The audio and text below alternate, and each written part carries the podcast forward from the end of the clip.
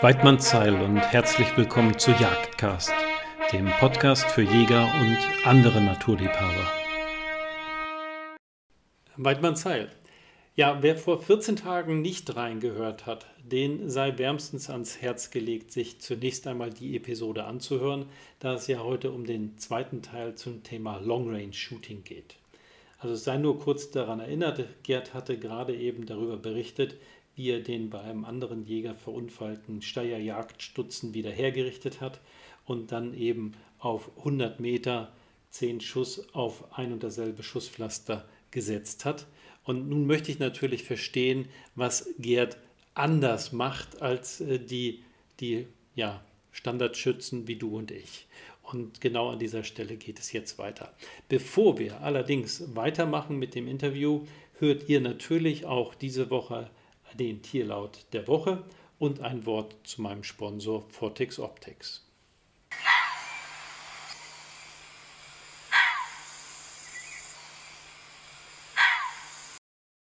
Jagdcast wird dir von Vortex Optics präsentiert. Ob für Ansitz, Drückjagd, Nachsuche oder gar Long Range Shooting, Vortex Optics hat für jeden Anwendungsfall die richtige Ausrüstung parat. Mehr Informationen zu den Produkten von Vortex Optics findest du unter w w w punkt vortex optik punkt d e. Mhm. Also du, du hast hier eine Präzision mit einer jagdlichen Waffe, die mhm. äh, kaum ein Jäger oder jagdlicher Schütze auf hundert, zweihundert Meter hat. Äh, mhm. was, was machst du da anders? Ich denke mal, dass du ja auch viele andere Schützen beobachtest und vielleicht tatsächlich so den Vergleich mal anstellen kannst. Also die, der Anschlag an sich ist jetzt mal aus Seiten der Waffe gesehen. Wenn ich jetzt als Waffe auf den Schütze schaue, dann erwarte ich, dass er es immer gleich macht. Das heißt, die Belastung des Zweibeins, den Druck, die Abstützung der Schaftkappe, wenn man so möchte, also der Waffe, das Hereinziehen, das Nicht-Verkanten, das ist ein ganz, ganz großer Fehler, das ist ein Verkantungsfehler. Ähm, das, das sind die Sachen, die ich als Waffe erwarte, damit ich optimale Arbeit leisten kann. Als Schütze erwarte ich von der Waffe, dass sie mir passt. Das heißt, ich muss eine relativ angenehme Position dahinter haben. Wenn ich, wenn ich mich extrem verrenken muss und nachher Genickschmerzen habe, also ich sage immer, wenn ich zwei Minuten hinter der Waffe im Anschlag liege, trümmelig wird, dass mir schwindlig wird, dann passt sie relativ gut.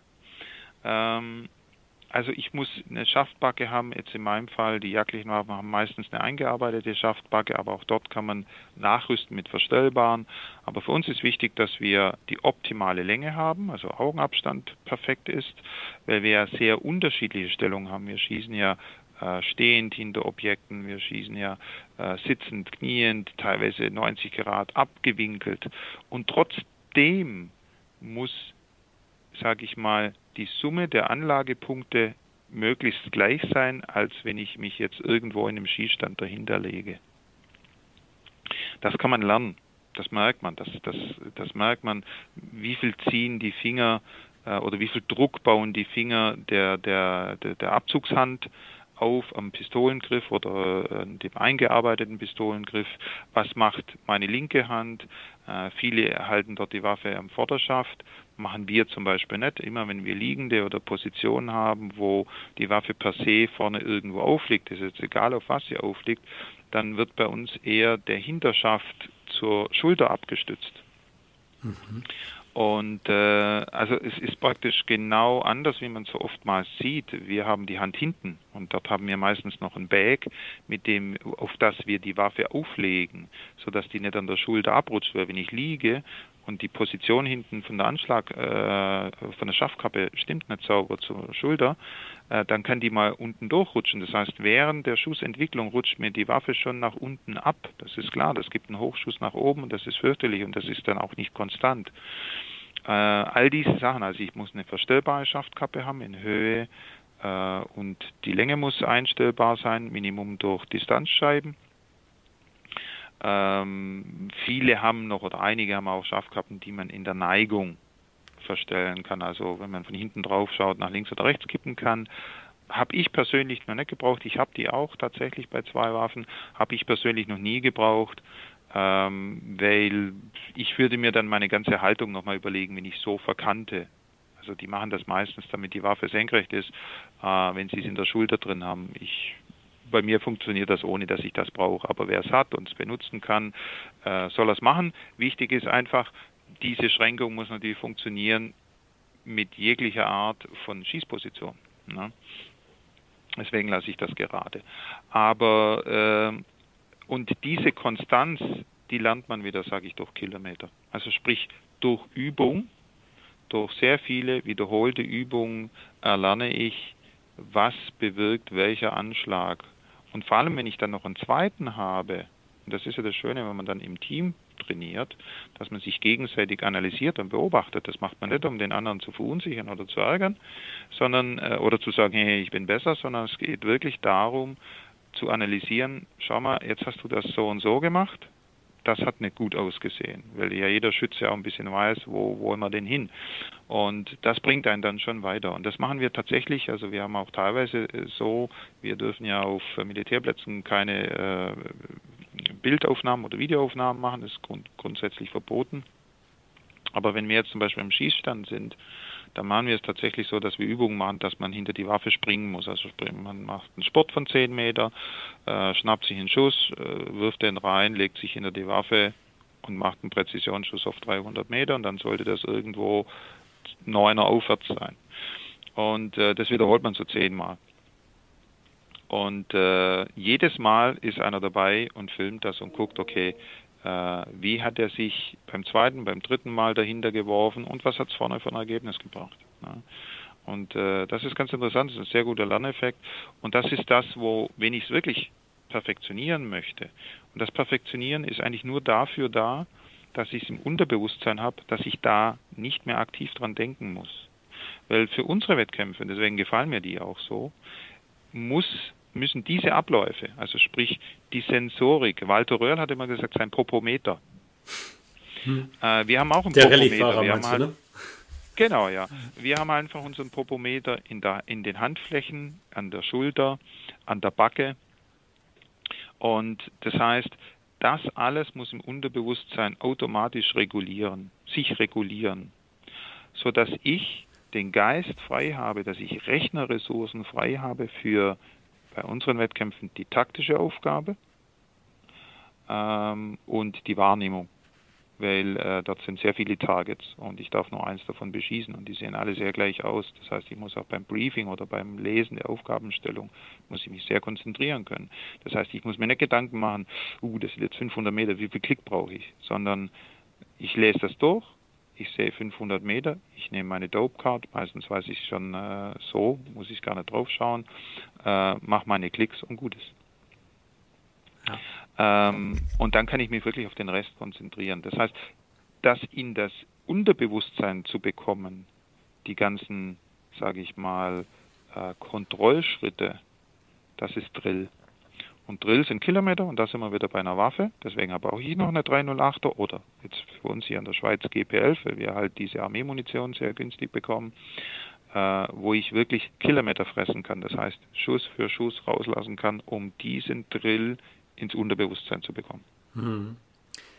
Du hast es so ein bisschen schon angedeutet, aber nochmal zur Sicherheit die Frage, ist es auch sinnvoll, weil selbst so eine sechs Komma fünf Millimeter ist ja nicht gerade so günstig, dass man äh, regelmäßig äh, zehn, zwanzig, dreißig Schuss damit abgibt. Äh, und um so ein, so ein Muscle Memory äh, zu entwickeln, bedarf es ja auch einige tausend Schuss, ähm, die, die man wirklich... Äh, ja, abgegeben haben muss, damit das wirklich im wahrsten Sinne in Fleisch und Blut übergeht.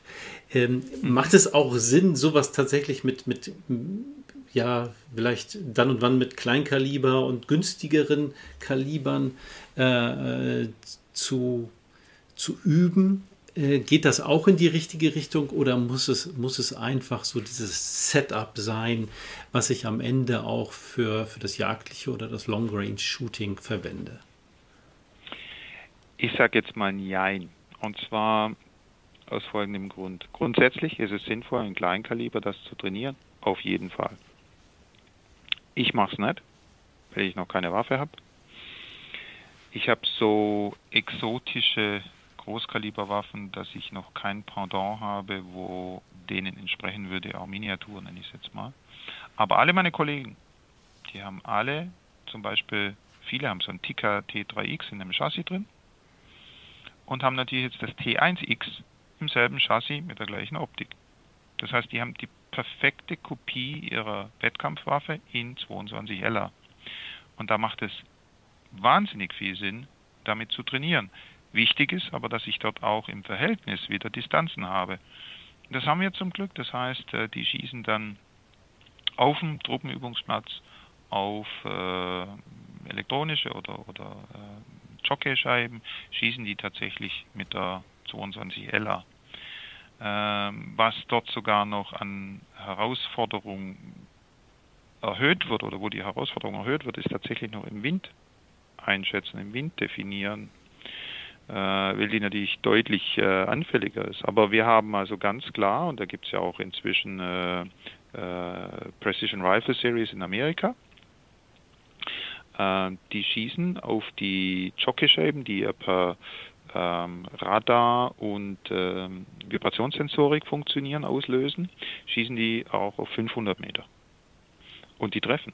Also das ist erstaunlich. Wenn der Wind konstant ist, dann können die zwanzig Schuss machen und zwanzig Mal taucht die Scheibe runter. Also das funktioniert. Und da kann man natürlich sehr günstig trainieren. Mhm. Äh, das hat sich jetzt auch bei uns verstärkt natürlich durch, wir haben ja momentan wahrscheinlich alle ein bisschen Schwierigkeiten, äh, günstig oder überhaupt Munition zu bekommen. Oftmals bekommt man gar nicht die Munition, wo die Waffe eigentlich für verlangt, äh, damit sie präzise schießt. Aber ähm, auch die, die wiederladen, was jetzt, ja, ich muss mal überlegen, alle, die bei uns Wettkampf schießen, tun eigentlich alle wiederladen. Ähm, auch die haben jetzt natürlich Probleme, Komponenten zu bekommen, Geschosse, Pulver und so weiter. Primer sind gerade wieder ein Thema. Also das heißt, man hat jetzt dann automatisch aus der Not heraus äh, geschaut, okay, wie kann ich trotzdem weiter trainieren? Und äh, wie gesagt, also jetzt sechzig, siebzig Prozent der, der Mitglieder bei uns, die Wettkämpfe schießen, haben sich jetzt tatsächlich einen Klon im zweiundzwanziger Kaliber gemacht. Hm. Ja, gut zu wissen, dass das, das sinnvoll ist. Macht ja Sinn. Ja. ja, das macht Sinn. Hm. Gerd, nun hast du mehrfach gesagt, dass Long-Range-Shooting kein Hexenwerk ist, aber ähm, ich erinnere mich noch an unser erstes Gespräch und äh, mein, mein Fazit war, man kann es, äh, auch wenn es kein Hexenwerk ist, aber doch schon ziemlich teuflisch gestalten. Da warst du nämlich gerade aus Italien zurück und mhm. hattest mir von einem Platz und Schießbedingungen berichtet, äh, äh, ja, wo ich es kaum für möglich gehalten hätte, dass man da am Ende überhaupt was trifft. Äh, führ doch unsere Hörer auch nochmal durch dieses Erlebnis in Italien und berichte so über diese Extremschusssituationen, die ihr da durchexerziert habt. Ja, das, äh, man muss sich das vorstellen, der Platz ist in Küstennähe, also man sieht das Mittelmeer äh, so am Horizont und äh, ist eine starke Hügellandschaft. Das heißt, wenn man wirklich den Extremschuss macht, äh, der dort so zweitausendfünfzig Meter etwa ist, ähm, dann schießt man über zwei Täler hinweg. Und äh, das Kuriose dort ist, also wenn man da so bei vierzig Grad dann äh, in der trockenen Sonne liegt oder unter einem Zelt liegt, dass man am Standort, wo man als Schütze ist, tatsächlich keinen Wind spürt. Wenn ich dann mal einen Schuss in den Zielhang mache, der per se steinig und staubig ist, dann äh, sage ich jetzt mal, die, der, der Staub, der aufsteigt, steigt mehr oder weniger senkrecht auf. Ich habe an dem Tag, weil wir natürlich, ja, es gibt sehr viele Vereine, die gehen dorthin und lassen sich eine Meter zwanzig oder Meter zwanzig auf Meter zwanzig äh, Stahltafel aufbauen. Äh, das finde ich ein bisschen ein Selbstbetrug. Ähm, ich habe dann natürlich aus den Wettkämpfen heraus, wo wir auf diesem Platz auch schon hatten, habe ich ja dann einen fünfzig auf sechzig Zentimeter Stahlplatte aufgestellt mit einem Elektroniksensor. Und äh, wir hatten dann wirklich erfahrene Schützen dabei, waren so rund, äh, wir waren glaube ich sechzehn Schützen. Und äh, Die zwölf davon waren also den ganzen Tag auf der zweitausend Meter Position und dort können Sie Targets beschießen von eintausendzweihundert nochmal was Meter bis eben diese zwei Kilometer. Und äh, die haben den ganzen Tag geschossen. Und äh, ich bin mit vier Leuten, die für Wettkampf trainieren wollten, bin ich äh, andere Stages im Tal durchgefahren, wo man verschiedene Schießpositionen hat, von dem Turm, von dem Boot, äh, eine Helikoptersimulation und so weiter. Und haben uns dann hochgearbeitet auf zwölfhundert Meter, um unsere Dope-Card zu erstellen. Also das ist genau das, was wir gesagt haben. Das ist die Korrekturkarte von äh, oder die Bestätigung der Korrekturwerte mit vorheriger Überprüfung im Schuss. Und äh, wir haben dann äh, die zwölfhundert Meter gemacht, aber ich habe ja äh, dank dem Elektronik, äh, wenn jemand die zweitausend Meter Stahlscheibe getroffen hätte, dann hätte ich das per Handy sofort gemerkt, weil mein Handy hätte mir angezeigt einen Treffer. Und es war bis zwölf Uhr kein Treffer. Und äh, ich wusste, dass alle eigentlich mit einem drei achtunddreißiger unterwegs sind. Und bin dann rübergefahren. Wir haben dann unser Zelt dort auch noch aufgestellt, weil einfach vierzig Grad Sonne ist schon ein bisschen heftig dann. Und äh, habe dann mal so in die Runde gesagt, na Leute, äh, hat ja wohl niemand getroffen. Dann haben die alle gesagt, ja, keine Chance, keine Chance. Ich sag, was ist denn los? Und egal, wer was für ein drei achtunddreißiger verwendet wurde. Also es waren dabei, ich habe dann mal also in die Runde geschaut, es waren dabei ähm, T R G zweiundvierzig von Sako, es waren dabei von Savage hundertzehn B A, es waren dabei äh, Steyr S S G null acht, ich hatte auch so eins dabei noch, äh, es waren das, das Ruger Precision Rifle drei achtunddreißig, wo damals gerade neu war, war auch schon dabei, ähm, Föhre war dabei, also es waren ein, eigentlich alles so ein bisschen was Rang und Namen hat, den drei achtunddreißiger Kaliber war mit dabei. Und da hatte keiner getroffen. Und ich habe dann gesagt, gut, ich probiere es jetzt mal mit meinem S S G null acht äh, von Steyr, was eigentlich eine sehr präzise Waffe ist.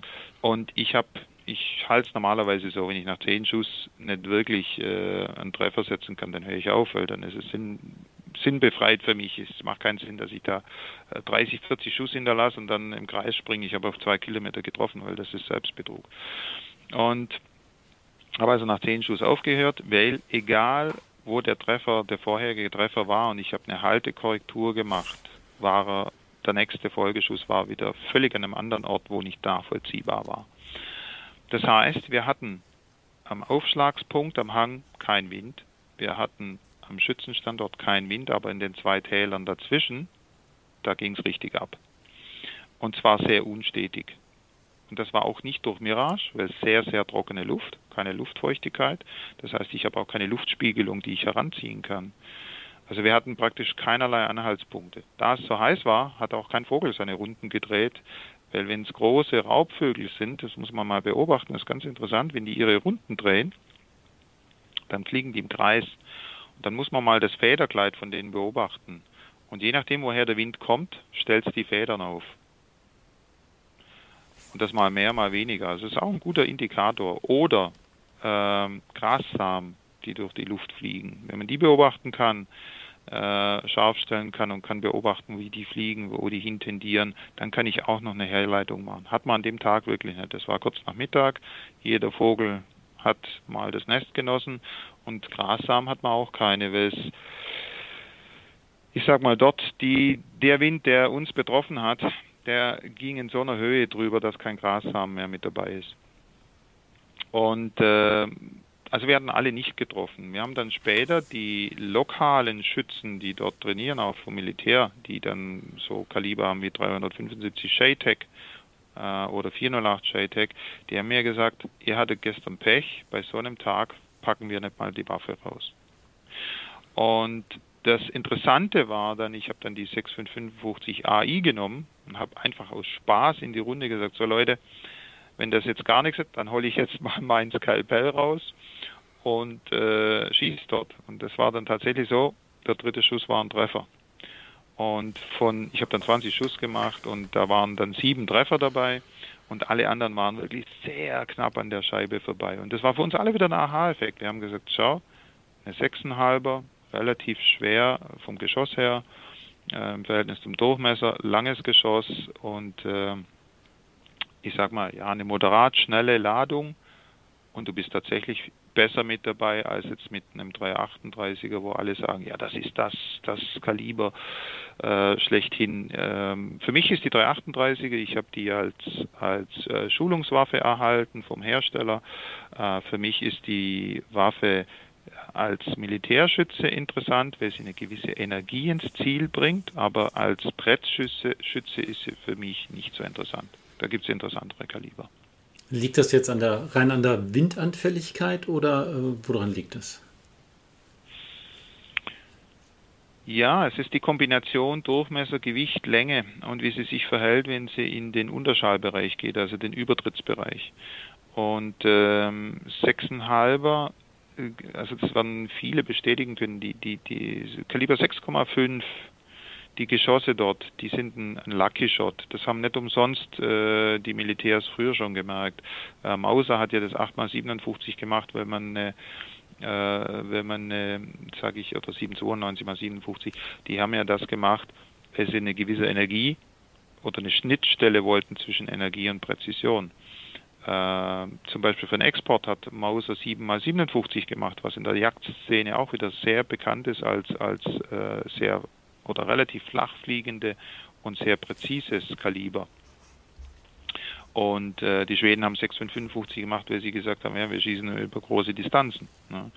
Und äh, also die haben das damals, sind die schon auf den Punkt gekommen. Aber grundsätzlich ist es so, das drei achtunddreißig wurde halt mal vor allem gemacht, um gegenüber dem dreihundert Winchester Magnum, was man damals hatte, also die Bundeswehr hatte auch noch die, die, die äh, dreihundert Winchester Magnum Scharfschützengewehr, man hat es heute sogar noch.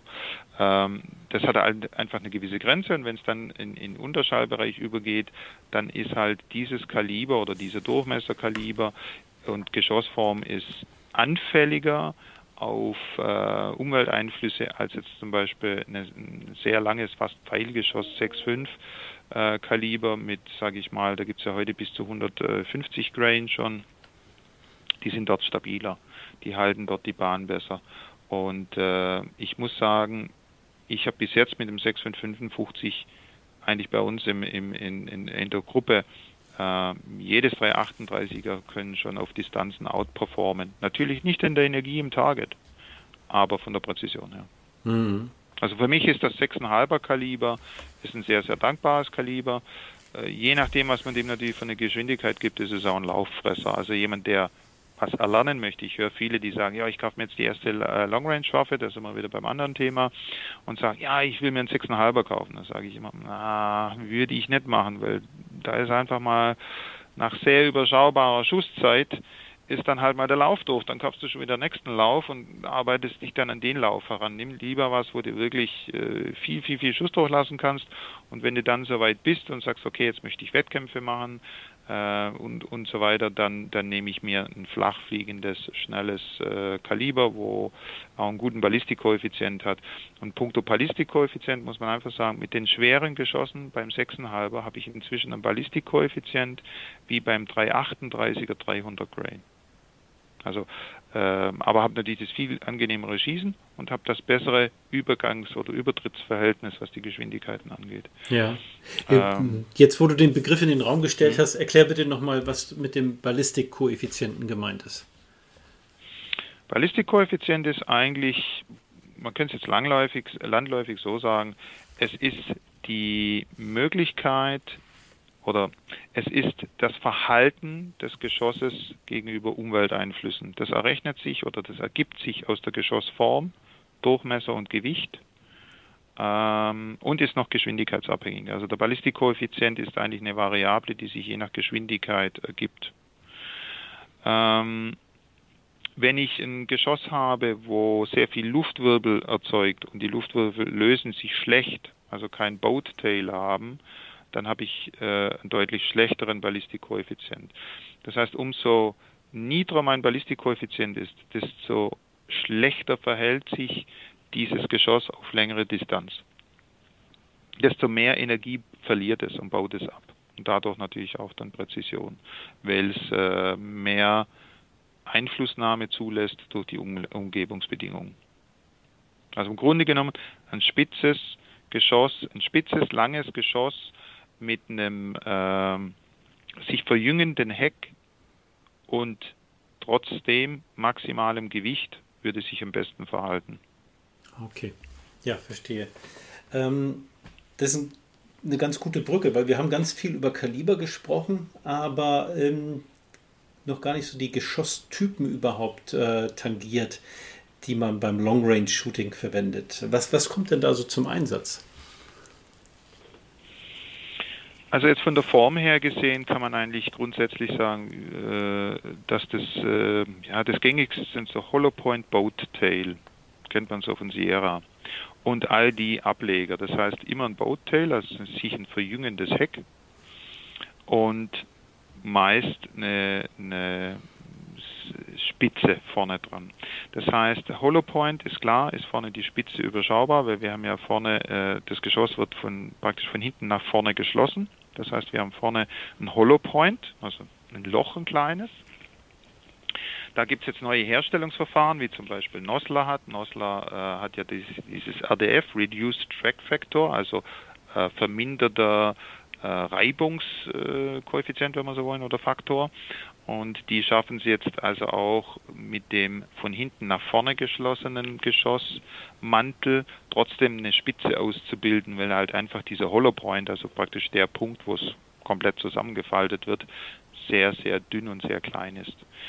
Ähm, dann gibt es natürlich Geschosse wie zum Beispiel von Hornady, die vorne per se eine bearbeitete Spitze haben. Das heißt, die hauen dann praktisch vorne das Geschoss ab und setzen in dieses Loch eine definierte Kunststoff-Polymerspitze rein, das heißt, da ist dann eigentlich jedes Geschoss von der Spitze her vorne gleich. Und dann gibt es natürlich noch die Solids. Das sind dann äh, Geschosse, die auf Maschinen hergestellt, also nicht auf, auf Maschinen, sondern auf Drehbänken mehr oder, oder Drehzentren hergestellt werden, also die von der Spitze bis nach hinten aus dem Vollen bearbeitet werden. Die sind natürlich auch sehr präzise, sind aber auf vielen Schießplätzen, bei uns vor allem bei den militärischen Schießplätzen, nicht mehr erlaubt, weil die Durchschlagskraft anders ist und die Fragmentierung anders ist und daher sind die nicht erlaubt. Also viele schützen jetzt zum Beispiel mit äh, vier null acht J TEC, wo es praktisch nur Solid-Geschütze, äh, Geschosse gibt, haben jetzt Probleme tatsächlich die Waffen einzusetzen bei uns. Aber das sind so die gängigsten äh, Geschosse, also Boat Tail, sprich verjüngendes Heck und äh, vorne so spitz wie möglich. Sehr schön. Und das ist dann kaliberabhängig, was ich habe. Also die Länge des Geschosses ergibt sich dann tatsächlich aus dem Kaliber und dem Gewichtsbereich, den ich machen kann.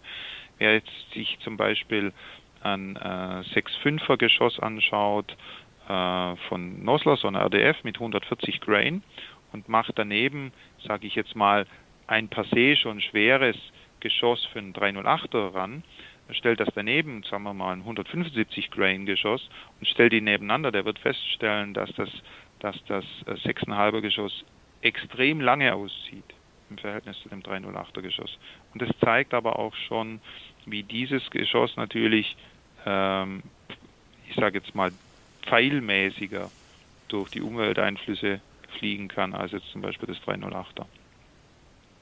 Okay. Wenn ich, wenn ich als Wind komme und ich habe im, im Radius, also wenn ich jetzt den Mittelpunkt des Geschosses nehme und der Wind liegt an, dann ist er ja drei Millimeter aus der, aus der Zentrumsachse heraus, äh, hat er als Wirkungsradius. Und das ist natürlich ein anderes Hebelverhältnis, als wenn ich jetzt äh, drei Komma fünf oder vier Millimeter habe. Ja. Das heißt, der Wind kann bei der größeren Oberfläche und bei dem größeren Abstand vom Zentrum mehr bewirken, als jetzt bei dem kleineren. Hm. Wichtig ist aber, ich brauche für die, für die, für die Trägheit, für die Stabilisierung des Geschosses, brauche ich ein Gewicht. Das heißt, ich kann jetzt nicht sagen, ich nehme einen zwei dreiundzwanziger mit äh, weiß nicht, fünfzig, sechzig Grain und bin dann eben auch gut. Das ist halt dann nicht so. Das müsste deutlich länger sein und da haben wir eigentlich kein Kaliber dafür. Hm. Was für Meta- Materialien werden denn in den Geschossen verarbeitet? Weil ich verstehe jetzt so, dass äh, ja, pfeilförmige, möglichst schlanke Geschosse mit einer möglichst hohen, mit einem hö- möglichst hohen Gewicht ideal wären fürs Long-Range-Shooting. Mhm. Ähm, was, was kommt da so in den Geschosskern? Ja gut, das ist natürlich schon ein bisschen Geheimnis der Hersteller. Also wir haben welche, die... Also die Solids ist klar, die, das ist irgendeine äh, Messing-Kupfer-Mischung, ne? ähm, die, die, mit, die Mantelgeschosse, die haben außen meistens unseren weichen äh, Tombak-Mantel, also was äh, auch wieder eine Mischung ist aus, aus äh, Kupfer, äh, Zink, Messing und so weiter, ähm, also eine Legierung ist, ähm, und haben innen dann einen weichen Kern. Bei dem weichen Kern war natürlich in der Vergangenheit Blei. Ähm, jetzt neu verwendet man dort alternative Mittel. Was das jeweils ist, ist vom Hersteller äh, abhängig, und die lassen natürlich auch die, wirklich das Mischungsverhältnis nicht so raus. Geht mehr so Richtung Zink jetzt oder, oder alternativen Stoffen. Es wurde auch schon getestet mit reinen Kunststoffen und so weiter, aber da bekommt man halt das Gewicht nicht hin. Ich weiß, es gibt auch Tests, dass man sagt, okay, man hat innen drin, oder es gab Tests mit einem Weicheisenkern und drumherum nochmal einen Polymermantel, damit die Verformbarkeit des Mantels außen gegeben ist, damit er sich den Zügen anpassen kann. Aber das ist natürlich im zivilen Bereich auch wieder nicht möglich, weil dann ist es ein Stahlkern und damit wäre es eventuell panzerbrechend. Aber ähm, das ist schon so, man, man versucht den Weg weg vom Blei, weil es ja auch zur Vorschrift wird. Ähm, bei der Jagd ist es ja genauso, ähm, und da kommen dann alternative, sich verformbare, schwere, äh, also hochdichte Materialien zum Zug. Aber was das jetzt im Detail ist, das kann ich nicht sagen. Im Normalfall ist es so, wir haben außen einen Mantel, die unterscheiden sich äh, und äh, wir haben innen drin einen weichen Kern, der ermöglicht, dass das Geschoss sich dem Laufprofil anpasst. Was die meisten Hollow-Point natürlich vorne haben, ist tatsächlich, dass die Spitze mehr oder weniger leer ist. Das ist also nur der Mantel, der dann gefaltet ist, der dort nichts anderes als eine Verkleidung gibt, aber die Spitze dann vorne drin, das letzte Stück, tatsächlich leer ist. Mhm. Im Gegensatz zu Jagdgeschossen, wo ich ja formierte, sich aufpilzende Materialien drin habe. Ne? Ja. Okay, verstehe. Ja, interessant. Äh, geht jetzt natürlich auch sehr ins Detail, aber ähm, Gerd, ich will deine Zeit auch nicht überstrapazieren, aber vielleicht magst du uns am Ende nochmal ein, ein so richtig schönes, extrem äh, Long-Range-Shooting-Erlebnis von dir schildern. Also vielleicht die, die größte Distanz, die du erfolgreich beim L R S überwunden hast. Puh, die größte... Meine größte war zweitausendsiebenhundertachtundsechzig Meter mit einem Kaliber fünfzig. Ja. Äh, mehrfach getroffen auf ein Panzerziel, also ein Elektronikziel, ähm, mit einer sehr präzisen Waffe. Das war ein R P A, also Rangemaster Precision Arms. Ähm, aber ich sag mal so, die, die wirklich äh, schönsten Erlebnisse sind, äh, gibt es eigentlich zwei. Das eine ist mit dem dreihundertachtunddreißiger auf dreizehnhundertfünfundsiebzig Meter äh, geschossen mit dem S S G null acht äh, bei leichtem Nieselregen. Das heißt, äh, es war offensichtlich äh, sichtbar, dass Wind null war. Und da habe ich es äh, in zwei Schussgruppen A fünf Schuss geschafft, elektronisch ausgewertet. Einmal fünf auf sieben Zentimeter alle fünf Schuss und einmal zehn auf ein Zentimeter. Wie wow. das zustande kam. Ja, der ein Zentimeter hat mich gewundert, das war an der Höhe. Also da war ich anscheinend sehr konstant im Anschlag und natürlich auch die, die Munition war sehr konstant in der Geschwindigkeit geladen. Und das seitliche Streuen war halt, ja, der Schütze, sage ich jetzt mal. Ich habe es einmal gesagt, so ein kleiner Fressbalken. Das wurde dann auch vom, vom Schießfeuerleitturm ausgedruckt. Und das andere Erlebnis, ja, mit dem sechs Komma fünfer hat man natürlich, weil ich da sehr viel schieße, ja, zweitausend Meter, mehrfache Treffer, ist natürlich auch ein schönes Erlebnis, aber ja, ist jetzt nichts zu feiern, man, man macht's und äh, es bestätigt einen eigentlich nur, dass man gute Munition macht, dass man eine gute Waffe hat, dass man nicht gerade der schlechteste Schütze ist. Was so ein bisschen ein, ein, ein Freudeffekt war, ist halt dann dort, wenn man, wo man wettet zum Beispiel. Wir hatten einmal den Effekt, dass bei, einer, bei einem militärischen Schießplatz bei zwölfhundert Meter Entfernung die äh, laufende Scheibe, also das muss man sich vorstellen, das ist eine, eine militärische Personenscheibe, äh, die la läuft auf einer Schießbahn mit einer Geschwindigkeit und äh, die hat nicht funktioniert und dann kam halt der Platzwart und hat äh, zu meinem Teamkollegen, zu mir gesagt, ja, wollte die denn? Weil wir haben ihm gesagt, ja, die Schießbahn läuft nicht. Und dann hat er gesagt, ja, wollte die denn? Die kriegt doch eh nichts zu tun auf zwölfhundert Meter. Und ähm, er hat dann, wir haben dann gesagt, doch, doch, äh, die brauchen wir. Dann ist er also kurz hintergefahren um die Mittagszeit und hat äh, die Schießbahn nochmal resettet, hat die gestartet und dann äh, fuhr die praktisch bei zwölfhundert Meter aus dem Bunker raus und äh, fährt dann rund hundertfünfzig Meter parallel zur Schießposition, wo man liegt, am Feuerleitturm und äh, fängt dann an, äh, schräg nach hinten wegzulaufen. Das heißt, dann tut sie nicht nur, äh, dass sie seitlich die Geschwindigkeit sich verändert, weil sie ja mehr oder weniger diagonal zu einem fährt, sondern die, auch die Distanz ändert sich noch. Das wussten wir aber, das haben wir gesehen, weil wir sie dreimal beobachtet haben und haben gesehen, dass die Breite des äh, Zieles zu unseren Hashmarks, also sprich zu unserem Absehen, sich verändert. Und wir haben den Punkt irgendwo gesehen und beim dritten Mal haben wir dann gesagt, ja okay, jetzt beschießen wir sie, wir haben in etwa ausgerechnet, wie schnell sie fährt. Und dann hat er gesagt, ja, die trefft ihr doch nicht, der vom Militär, der Platzwart. Und dann haben wir gesagt, okay, lass uns wetten. Und dann hat er gesagt, ja, er spendiert uns abends eine Kiste Bier für die Truppe. Und äh, dann habe ich äh, das Accuracy rausgeholt, habe mich hingelegt und habe gesagt, okay, wenn ich es mit dem ersten Schuss treffe, dann gibt es den Kasten Bier. Und ich habe es in den ersten drei Schuss habe ich so runtertauchen lassen. Und er hat dann, ja, das gibt's ja nicht und so. Und dann hat mein Teamkollege gesagt, so, und ich wiederhole das jetzt noch, hat seinen sechs fünf Creedmoor genommen und hat dasselbe nochmal gemacht.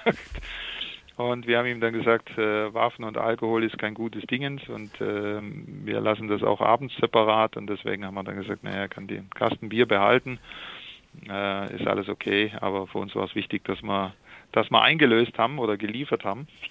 Und das sind so, so kleine, nette äh, Episoden am Rande. Aber äh, ich sag mal so, äh, für mich persönlich, ich bin da halt vielleicht ein bisschen speziell, aber wenn ich da Leute sehe, die die zwanzig Schuss vorjagen auf einen Meter mal Meter Target auf zwei Kilometer und dann im Kreise springen, wenn sie endlich den zehnten Schuss getroffen haben äh, und dann vielleicht noch einen zweiten treffen und dann äh, superglücklich sich irgendeinen Patch an die Brust äh, patschen, das kann ich nicht nachvollziehen. Weil dann kann ich auch einen M G aufstellen und kann einen fünfziger Gurt reinlegen und dann habe ich den Patch auch. Ne? Also äh, das ist nicht so mein Ding. Ja, man muss auch immer klar sagen, Ich kann, es gibt zum Beispiel einen sehr schönen äh, Kanal, einen australischen Kanal, die schießen wirklich extreme long range, die machen dreitausend bis zu viertausend Yards und das mit Kalibern, wo man absolut nicht erwartet. Und äh, die schneiden das dann zusammen fürs Video und so weiter und so weiter. Und er hat auch mal vor kurzem, nach zwei Jahren oder drei Jahren, wie es den Kanal jetzt gibt, das ist Mann und Frau, hat er dann auch mal gesagt, ja, hands down, also das, das sieht vielleicht oftmals anders aus, aber er hat gesagt, ja, für dieses Video dreihundert Winchester Magnum auf dreitausend Yards, dreitausendzweihundert mal was Yards, ähm, da hat er zwei oder drei Treffer hingekriegt. Und dann hat er gesagt, ja, da muss er natürlich auch eins sagen und hat die Boxen hingestellt und hat gesagt, schaut, das sind hundertfünfzig Schuss. Also so viel habe ich gebraucht, um das zu schaffen. Ne? Ähm, natürlich waren die anderen Treffer alle so, ich sage jetzt mal im Umkreis von fünf, sechs Metern. Das, das kann man so machen, ist für mich keine Herausforderung. Ich möchte eine realistische, weil ich auch militärische Wettkämpfe mache, ich möchte eine realistische, hohe Trefferwahrscheinlichkeit. Und an dem richtet sich meine maximale Entfernung und wo ich sage, okay, bis hierhin kann ich das Ding brauchen und alles, was drüber ist, ist ja mal ein bisschen rumspielen, mal ein bisschen äh, äh, Zufall walten lassen, aber das ist für mich dann nicht mehr Präzisionsschießen oder nicht mehr gelenktes Präzisionsschießen. Natürlich schieße ich noch präzise und natürlich habe ich auch den einen oder anderen Treffer, aber ja, das ist wenig, ich sage, ich fahre mit dem Auto zwanzig Kurven und fünf davon packe ich und die anderen fünfzehn sind Lehrgeld. Äh, das macht keinen Sinn für mich. Ja, äh, sehe ich ähnlich und wenn man es anders macht, dann ist für mich am wichtigsten, dass man es sich dann auch ehrlich macht und äh, ja, wie mhm. die Australier dann eben auch die Hintergrundgeschichte dazu erzählt. Ne? Genau, genau. Ähm, Gerd, es, es gäbe noch ganz viel ja, zu vertiefen, insbesondere das Profi-Equipment und äh, vielleicht auch in Richtung gängige Fehler, die, die immer so wieder beim L R S gemacht werden. Mhm. Aber ich denke, das vertagen wir für eine optionale zweite Episode zu diesem Thema. Für heute möchte ich mich erstmal ganz herzlich bei dir bedanken und mit einer allerletzten Frage schließen, ähm, die in die Richtung geht, wenn wir jetzt eben Zuhörer neugierig gemacht haben, die große Lust haben, sich der Materie zu nähern. Was, was rätst du denen? An wen können die sich wenden und wie gehen die am besten vor? Die meisten der Zuhörer kommen so aus dem deutschsprachigen Raum, Deutschland, Österreich, Schweiz. Also heute hat man ja das, das Glück, dass man mal das Internet äh, durchforsten kann. Und da gibt es natürlich dann äh, Clubs, die sich vorstellen und auch äh, eine Gastregelung haben. Ich weiß, dass in dem Norden, bei Flensburg oben, sind welche, die Richtung Dänemark immer wieder gehen. Ich weiß, es gibt welche äh, im grenznahen Gebiet Richtung Holland, die regelmäßig äh, durch Europas äh, private Ranges äh, tingeln und auch äh, Gäste mitnehmen.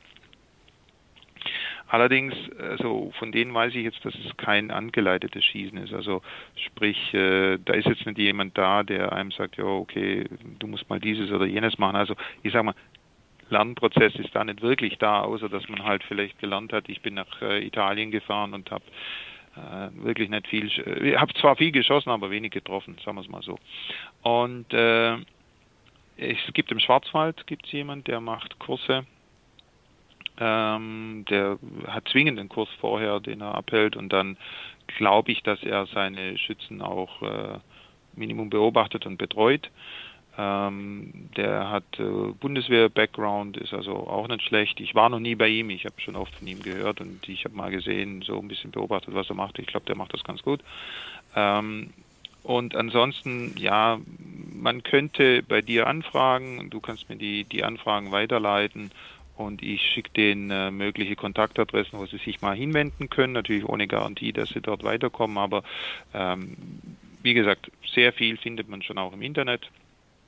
Wichtig ist halt dann, wenn man wirklich ein Neuling ist, dass man nicht beim Long Range anfängt, auch wenn ich Long Range schießen möchte, dass man nicht im Long Range anfängt, weil sonst tut man halt mal schnell, äh, das immer wieder bei den Fehlern, wo die meisten Leute haben, äh, es ist einmal die, die, die, die zu hohen Erwartungen, die, die Selbstüberschätzung und damit dann halt in Folge kommend die Enttäuschung.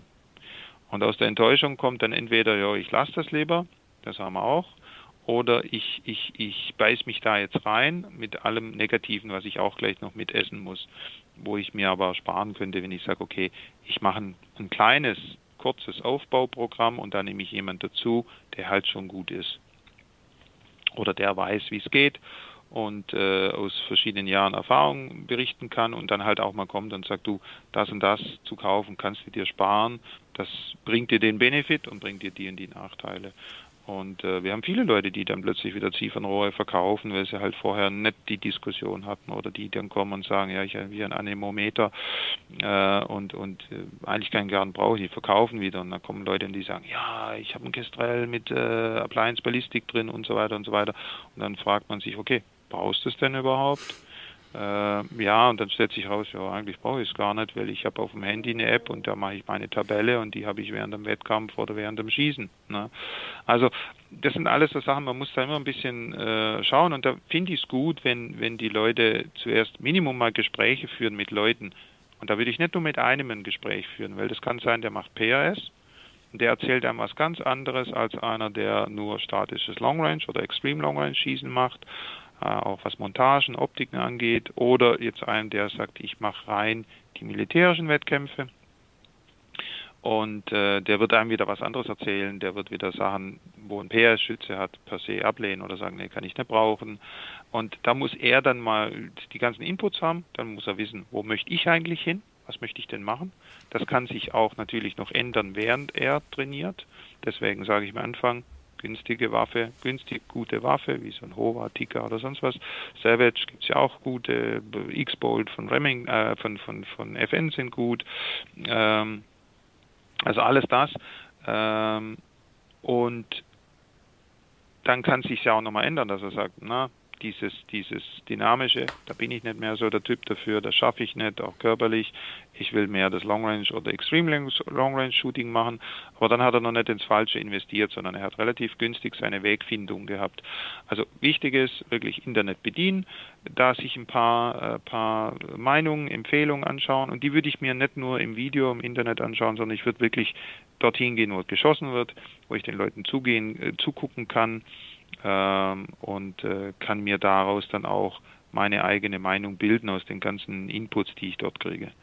Und dann ist es was, was relativ schnell zum Erfolg führt und dann auch Spaß macht. Ja, sehr schön. Ich glaube, das sind die passenden Schlussworte. Und äh, falls jemand im Internet wahrlich nicht weiterkommt, äh, dann ja, können wir gerne darauf zurückkommen, dass ihr euch dann an mich genau. wendet und äh, dass ich über Gerd dann entsprechend nachhelfe.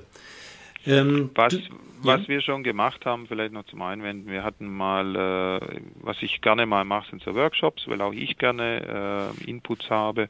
Das heißt, wenn äh, jetzt zum Beispiel irgendwie fünf, sechs Leute sind, die sagen, ja, ich hab, äh, wir haben die Schießmöglichkeit vier, fünfhundert Meter, äh, wir könnten das anmieten, äh, besteht eine Möglichkeit, dass ein oder zwei Leute von euch kommen und uns dann ein bisschen wegleiten, einen Tag Unterricht geben und, und äh, da so die, die Basics rüberbringen äh, und gute Denkanstöße bringen, dann, dann kann man das tatsächlich organisieren.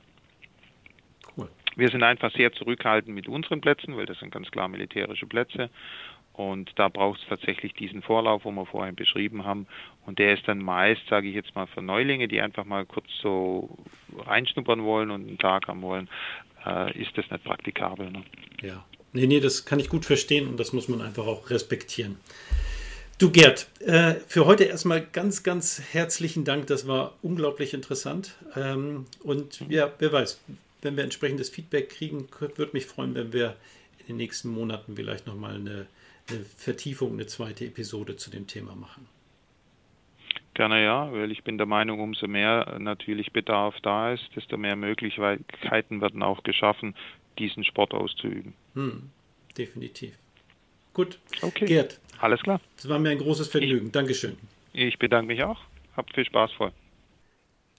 Ja, das war es nun auch mit dem zweiten Teil zum Thema Long Range Shooting. Ich persönlich habe das Gespräch mit Gerd sehr genossen und bin mit ihm auch übereingekommen, dass wenn eurerseits Bedarf besteht, das Ganze noch ein wenig zu vertiefen, dass wir dann auch in einigen Monaten gerne auch nochmal eine zweite Episode machen können, die ein bisschen tiefer in die Materie einsteigt. Aber das ist ganz euch überlassen.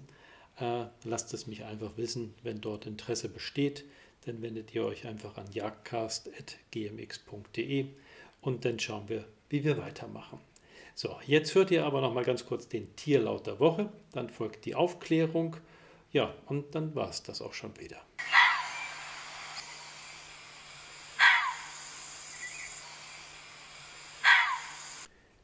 Ja, ich denke, das ist ein Tierlaut, den wir alle schon mal gehört haben, die wir uns regelmäßig im Freien bewegen, in der Kulturlandschaft. Das war natürlich das Bellen eines Fuchses. So, ich hoffe sehr, dass es euch heute wieder gefallen hat und dass ihr in vierzehn Tagen wieder mit dabei seid. Ich würde mich auf jeden Fall sehr freuen, euch dann wieder begrüßen zu dürfen. Bis dahin wünsche ich euch alles Gute und wie immer, Weidmanns Heil.